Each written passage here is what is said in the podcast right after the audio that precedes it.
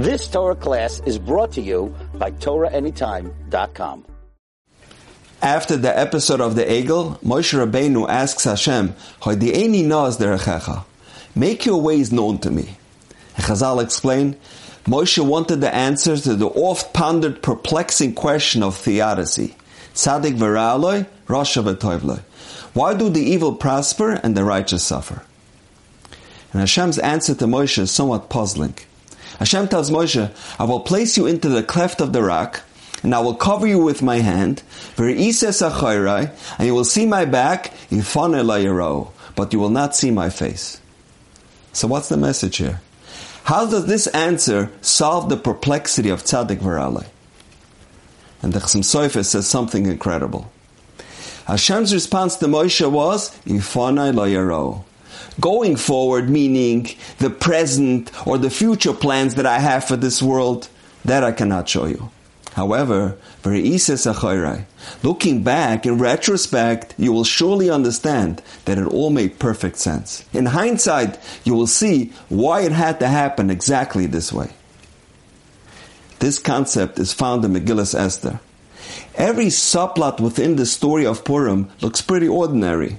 Nothing really miraculous on its own. However, when we look back and we perceive how all of the seemingly innocuous events blended in together, we see an amazing miracle unfolding. So why do the righteous suffer? Or why do bad things happen to good people? This is a question that I'm sure most of us have asked and have been bothered by many, many times throughout our lifetime. It sometimes shakes our emunah to the core. And the answer is really profound. When Moshe asked Hashem, why do the righteous suffer? Hashem tells Moshe, Loi suchal. Moshe, I cannot show you how I conduct my world. Why? Ki lo yirani adam v'chai. What does that mean? Hashem is telling Moshe something very deep over here.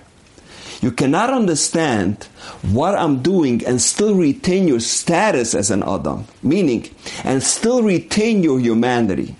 You won't be able to retain your compassion. You won't be able to retain your sensitivity towards other people. Because the moment a human being can rationalize why a person suffers, they'll be stripped of that very essence that makes a person human. If we can suddenly explain things, if we can now understand why this person is suffering, then we lose our ability to act with compassion and empathy towards them.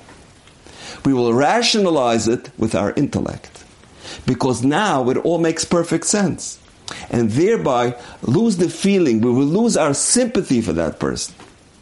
And Hashem would never want that to happen. We see it sometimes in how we act with our children. They'll act negligently, or they'll do something reckless and they'll get hurt.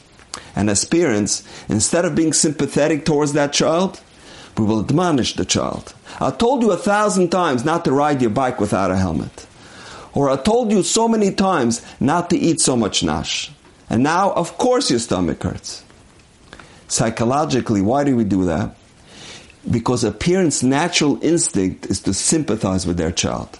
However, once you know the reason behind your child's pain, you instinctively lose some of that ability to be compassionate. Similarly, if we were to know the reason why that person is suffering, why they don't have parnasa, or why their child is struggling with infertility, or struggling with shidduchim, it would all become very clear and conspicuous to us. But in doing so, we effectively remove ourselves from their predicament, and thereby lose our ability to act sympathetically towards them. So Hashem told Moshe, Loi Suchal. This is why I keep it obscure and ambiguous. I will not reveal my plans because I still want you to be able to act with mercy and empathy towards those who need it most. So it turns out that the question of why do bad things happen to good people is really a misnomer. Because if we would really know what's going on behind the scenes, we would realize that it's not bad at all. We perceive it as bad only because we don't know the reasons for their hardships and the reasons for their struggles. But in reality, it might not be bad at all. So it's not why do bad things happen to good people? Rather, we should amend it to Why do painful things happen to good people? They tell a story about the Klausenberger Rebbe Zatzal. He, Rachmana litzlan, lost his wife and all of his 11 children in the Holocaust.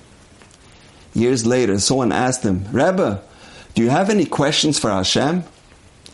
And he said, Yes, indeed. I have many, many questions. And they are such deep questions that if I were ever to ask them, I'm sure Hashem would invite me up to heaven and Hashem Himself would provide me with all of the answers. But I prefer to stay down here with the questions rather than to be up there with the answers. So why do the righteous suffer? Sometimes faith lies in the questions, not in the answers. And now, we know. Have a wonderful day. You've just experienced another Torah class brought to you by TorahAnytime.com.